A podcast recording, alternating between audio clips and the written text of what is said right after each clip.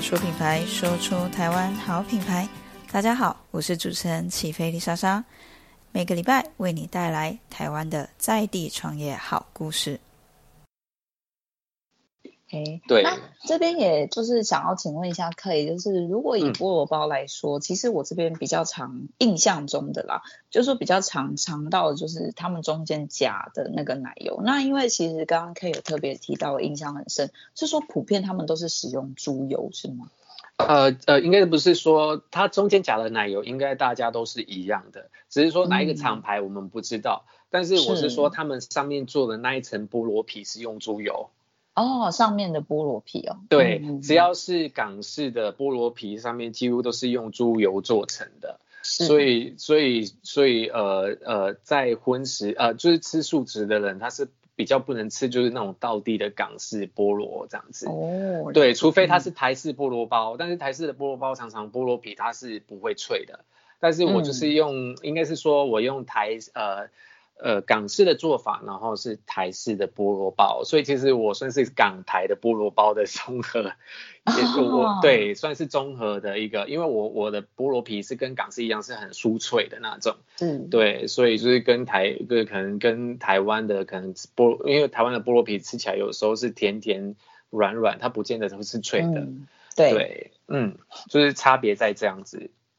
哎，那这个部分还蛮特别的，就是说，一方面是素食者他们也可以尽情的享用，那再来就是除了素食者以外，那他就是一般的民众们，他们想要多尝试一些其他的口味，那这个部分就是在健康上来说，也是相对来说是比较天然的一些食材。那也想要请问一下，就是说，像菠萝，其实他们有一些冰火，他们会在里面加奶油嘛？那其实我看到 OMG 这边特别的变化，大部分都是比较是在呃，可能巧克力啊，不管抹茶，他们都是在一些算是脆皮上面的一个味道上的变化。那呃，是不是比较少菠萝？它是比如说因为有加奶油了嘛，但是它好像比较少遇到加其他的馅料，是吗？对，其实应该是说都可以做这样子的变化，因为夹什么，其实外面其实像很多就是专卖冰火菠萝的，其实他们都会新增很多品项，就是类似呃奶油可能会这一这这一款的奶油这一排的奶油可能会再多个五块或是多少这样子，太腻了吧？对，因为因为它品牌的不同，价钱就会取决于价钱的高低这样子。哦，对，因为它有就是因为一般的市售就是可能有杂牌，然后有一些就是中上就类似安家，然后也有统总统级的。嗯、对，那总统级的奶油，它也不可能就是卖一样的价钱给你，它可能会提高。那有些就是为了增加就是不一样，它可能会加一些火腿啊，或者 cheese。对，那因为我我我们我可能创立能力还不足，甚至我觉得也没有必要把自己搞得那么忙，所以其实我就一律就是固定加奶油这样子，而且是奶它奶油是有盐的，它咸咸的，所以吃下去是咸甜咸甜的，对，对，对，嗯，对，现在市售都是这样子。了解，因为我自己印象比较多的也都是，嗯、我真的是没有看过有火腿的啦，但是其实我也没有遇过，我比较常吃到大概就是纯粹就是冰火菠萝，就是只有加奶油的这样子。那我印象中的也都是像就是可以提到，就是它的表皮是比较酥脆的，然后吃起来的感觉就是我觉得有时候吃到后来会有一点点腻。就是外、嗯、我自己吃外面的啦，会这样觉得。对，猪油。我自己觉得，嗯嗯，是是因为猪油的关系吗？对，因为猪油香。其实我觉得我们比较吃亏，是我们没有办法像猪油这么香，但是它还是很香。只是说猪油有一个缺点是不耐吃。你可能一开始吃很有很新鲜，觉得哎口味蕾蛮被调调。有有有被挑起来，但是你再继续吃下去，可能它就不那么耐吃了，可能再吃几次，可能就不爱了，甚至不去吃了。这就是可能猪油的缺点，嗯、但是它真的很香，我必须说。对，那那我们家就是可能就是以天然的奶油为主，所以它可以就是，所以它才可以在口味上做很多变化。因为你想想，猪油如果加巧克力或是加一些抹茶，一定会觉得很奇怪。所以他们没办法在菠萝皮上做很多变化。哦，对，所以差别在这样子。那我们吃的可能就是吃个下午茶，吃个巧，随时都可以吃，但它不至于让你吃到腻。对对，嗯嗯，原来如此。那我觉得这部分真的是还蛮多学问的哦。那这边也想要就是请问一个问题，就是呃，其实可以从咖啡厅创立到回高雄的部落包到现在，你自己有没有印象啊？有一些比较让你深刻的一些人事物啊，小故事可以跟各位听众分享的呢？有，其实我我蛮记得一件事情的，因为我刚开始创业的时候，刚好就第二礼第二个礼拜就遇到疫情三级警戒。嗯其实人不能出门，能见度就低，所以其实我觉得那时候创业的人真的很辛苦，因为尤其是做吃的。那我觉得我蛮幸运，就一开始就是以外带为主，所以其实就是就没有影响到说我必须要闭店或是不能开店的状态。嗯，但是每天开店，你就会不觉得说有人啊，或是有什么人流之类的。就但是你还是必须每天就是要烤面包，还是要做，你还是希望说希望生意能够起色。然后那时候也是就因为那段时间就开始就会想说，是不是我产品不够多，然后就要再多做一些东西。因为之前在呃永康街开咖啡厅的时候，我其实做蛮多东西的，有蛋糕，有 bagel，有很多就是其其他的东西。那那时候就开始想说，那不如就多新增一些产品好了，就 bagel。因为我觉得应该也是会有市场，既然要做面包，其实在那边再制作一些其他面包也是容易的。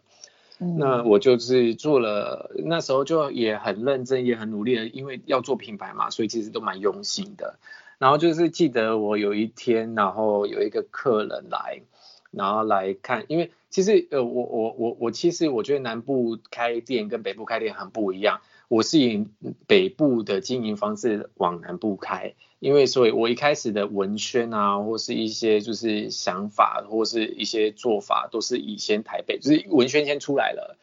然后让让大家看见，然后再来做产品。可是南部人不管你，他不不会去想要看你的文宣到底写了什么或者什么，他希望你是 你是便宜又大碗，你是好吃的，他才会开始看到你的内容。北部人吃东西，他绝对先去看你的东西，然后怎么样，你才有办，你会去才会去买。所以南北的消费形态是完全不太一样的。所以那一天那个客人来之后，我我我因为我还是习惯性就是先介绍我们个人的特色，所以我就很认真介绍的说，呃，我们台面上的菠萝包有别于外面不太一样的。然后还有一些可能那时候也有制作一些 bagel，然后就很详细介绍的一切，嗯、他也不知道为什么就自己也提问了一些问题，所以我就是跟、嗯、跟跟他说了我们的就是就是经营理念或是一些做法，然后也也是简略的这样子跟他带过，所以他当下买了，因为那时候还不能外食，所以我七楼是有桌椅可以坐的，但是他们不能在那边坐，他当下就买了之后，他就是买了所有产品各一个一个吧，然后就在我的七楼下就是拍照。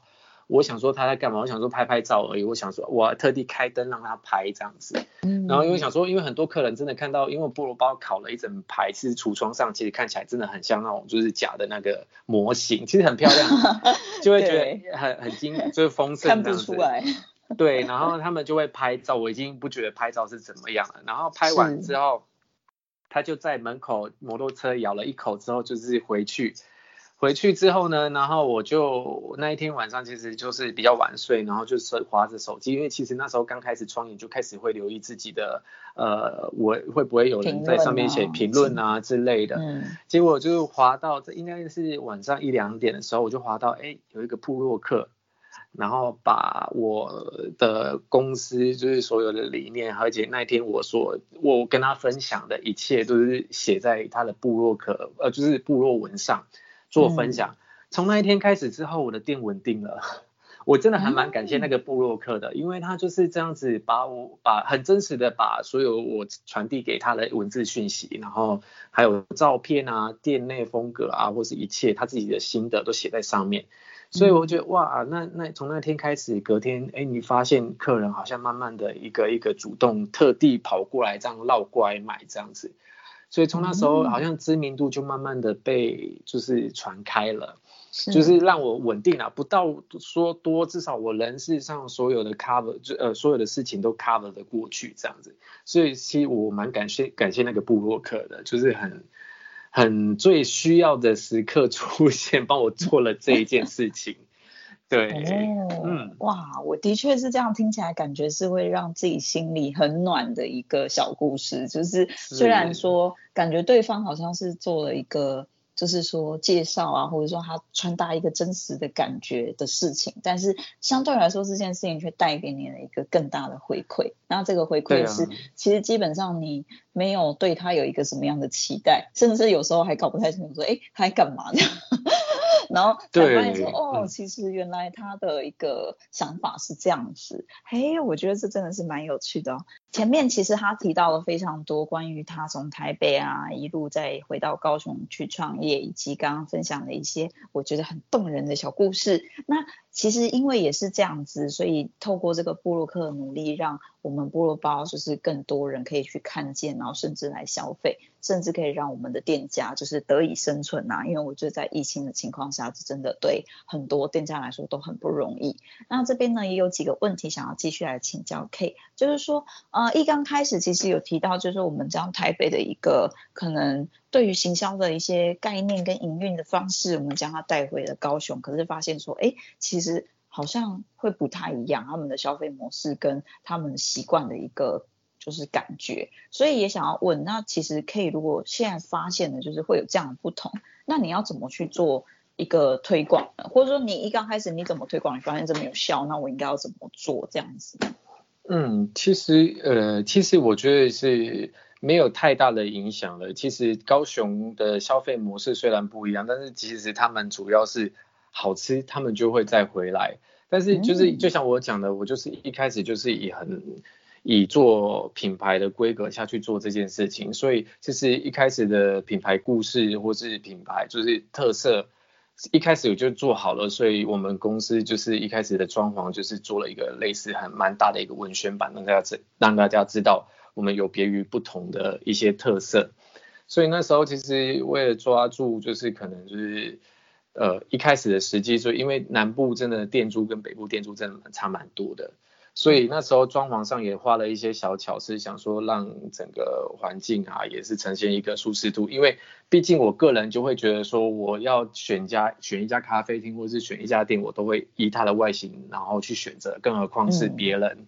所以其实，在装潢上也有稍微是做一下设计，舒适感这样子。对，所以那时候就有做特别用心的做了这一块，对，但是因为真的就是遇到疫情，人真的不能这样子流动啊，或者什么，真的就我我觉得那个时机点或是真的踩的不太好，但是真的就是把品质维系好，真的很重要，因为它才会让客人在传客人，或是让客人在带客人这样子来的机机会会搞大一点，对，了解，所以其实。对于一刚开始的一个营运方式，直到现在其实都是一直有点像始终如一啦。就是说，我们本身的一个理念一直持续的贯彻到之后，因为我们坚持的品质，那其实顾客吃过以后，他们就能感受到。那相就是相对来说，他们也会持续性的再回来进行一个消费。那甚至就是也会再帮你继续介绍朋友，就像是布洛克一样，然后可能就是买给身边，像我自己啊，也是很喜欢，可能一次买一盒啊，然后就跟身边的一些亲朋好友们大家一起分享。就是比较像这种感觉，嗯、我自己吃觉得好吃吗？那我可能就买，然后就跟大家一起吃，然后自己也会印象中就是说，哎，那有这样吃过的一个经验，然后再去推荐给别人。那甚至别人可能也会想说，哎，那这样子的话，这个是在哪里买啊？他自己也蛮喜欢，那他自己也要想要再去分享的一个概念，嗯、我们就可以持续性的去做这件事情。那我个人是觉得，其实创立不管是以品牌来说，或者是想要将自己的一个理念去推广出去，其实这件事情是很不容易的。所以我也想要请问一下 K，就是一刚开始，其实你是要怎么去做这件事情呢？不论是当初在做咖啡厅，或者是在做菠萝包，就是在行销跟推广上这边，你是怎么去运行的呢？其实我我觉得我都是很不懂，就是跌打打跌跌撞撞的，所以就是在台北，就是真的是真的真的是在学经验。然后回来真的就是以台北的经验去实习在就是现在的店里，然后刚好也在那个部落包学到了一些，因为毕竟曾经有经验，所以在那那之前打工的地方学到了一个经营流程，让它更简单化，让它可以让我更呃把把呃可把可能性变更高，因为其实真的做品牌的确你必须要有一点知名度，品牌才会出来，人家才会看见，甚至加盟或是更大的可能性都可以。对，嗯、所以其实那时候其实就是一直秉持着就是就是信仰吧，这些是跟我的信仰有关系。我一直觉得呃这是这是神给我的恩恩赐也好，或是能力也好。所以我相信他在我这一块让我这么的可以得心应手的话，那我相信在这个产业我也可以很呃丰盛，也可以很祝福。所以其实一直支撑我一直做，然后甚至有想法。我呃其实我觉得我蛮蛮我我觉得其实蛮感谢的。其实这一路上我遇到蛮多贵人的。对，因为其实一回来高雄，我我就是其实也绝大部分的生活跟朋友都在台北。所以南部其实都没有什么太大的资源，嗯、所以呃，所以一回来就其实遇到了很多，毕竟也待了十年，对，也是蛮久。对，所以其实我完全其实都没有在南部生活过，就只有学生时代可能在台南自己住这样，不然其实真的很少就是有意识的在高雄生活。哦、对，所以回来遇到蛮多就是新的开始。对，遇到蛮多贵人，就是可能类似在一些行销上面，或是曝光度上面，大家都会给一些意见，甚至还有类似政府的补助，因为疫情上其实很多餐饮业政府都是有补助的，一些资讯都会透过他们来告知，甚至来帮忙，所以其实那时候其实可以一直让我一直。我稳稳的走到现在，其实我觉得这一路上其实真的蛮感谢的，就是因为我相信我的信仰一定会这么祝福我，嗯，这是我自己认为的啦，所以一直都觉得说这未来的可能性，我只要再努力继继续做着，应该可能性也是会很大的，对，所以一直支撑我，然后也一直让我有这样子的新的思维跟想法，我觉得身边的人真的是蛮重要的，甚至我我觉得都是。不，个人就都觉得是从我自己的信仰而来啦，对啊，如果没有他的帮助，嗯，我真的觉得我可能什么都没办法。蛮难的，嗯，对。嗯，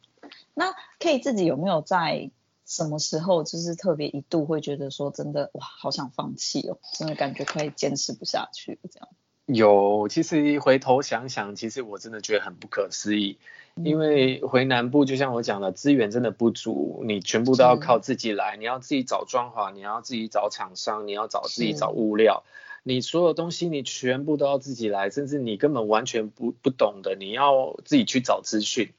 所以一次要让它到位，真的也不太容易。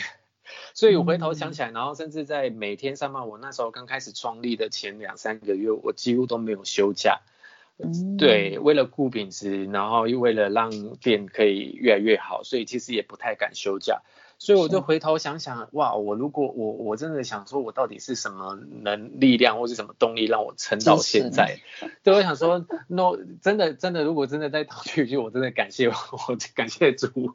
真的这一路上让我撑过来了，嗯、然后撑过来，渐渐的会有，就是当然会有，就是志同道合的人来帮我，嗯、然后我也期许说之后可能也有相同兴趣，甚至我觉得如果之后来面试或是。愿意来到我们店里一起工作的人，我都很欢迎，因为未来有很多可能性。嗯、无论想展店，或是自己想要当老板，或是想要呃自己可能想要做，也想开店，我觉得我我我很愿意，我也很乐意开放这样子的机会，对，让大家有这样的机会去做这些事情。嗯，对。了解。嗯，那我觉得这个完全就是另一个层面了，就是说，对，一刚一刚开始的时候，其实会觉得有一些很艰难、撑不下去的时刻，但是当自己就是转身看看，就是当初熬过头的那个自己，然后再看看现在，就会觉得说，那也是一个过程啦，就是直到现在你才能够，毕竟有那些过去，才能够有现在的你嘛。那这边。对，那这边也想要请问一下，就是说，因为其实我觉得不得不要去面对的一个问题，就是我们必须要与疫情就是持续性的共存这件事情。那对 K 来说，其实我觉得你应该是从疫情头到 疫情现在，就是一直都全程的参与其中了。所以我也想要请问，就是说。其实从疫情开始到现在的一个心态变化，跟你遭遇的这些感觉，那你要怎么去跟它共存？其实走到现在好像已经无感了，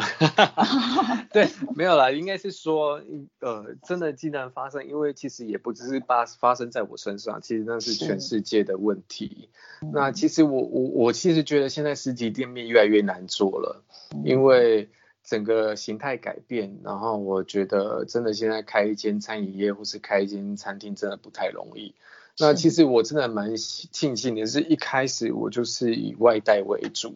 所以其实就就这样子的模式，至少它不会去影响到太大的一个转变。因为如果你是开放一个咖啡厅或是一个地方做的话，我觉得人跟因为毕竟现在疫情还是有着的，人还是会担心说，呃，这样子的空间是不是也会造成危险之类的。是，所以其实。其实我觉得那时候进驻呃百货，那时候也是蛮有勇气的，因为那时候真的是密闭式空间，又是美食街，所以那时候就是也是那个那个那个勇气真的是蛮有的啦，就是他必须、嗯、你真的必须评估掉很多风险。那哪知道有一段前阵子刚好过年的时候，疫情又起来，卷土好像又有一点往往上扬，所以人突然间就开始不往百货公司跑了。但是会去的人可能就逛逛街，但是他不会特地去美食街，所以蛮不建议就是美食街继续做这、啊、做下去这件事情。对，对，所以我就我觉得之后如果真的要做的话，其实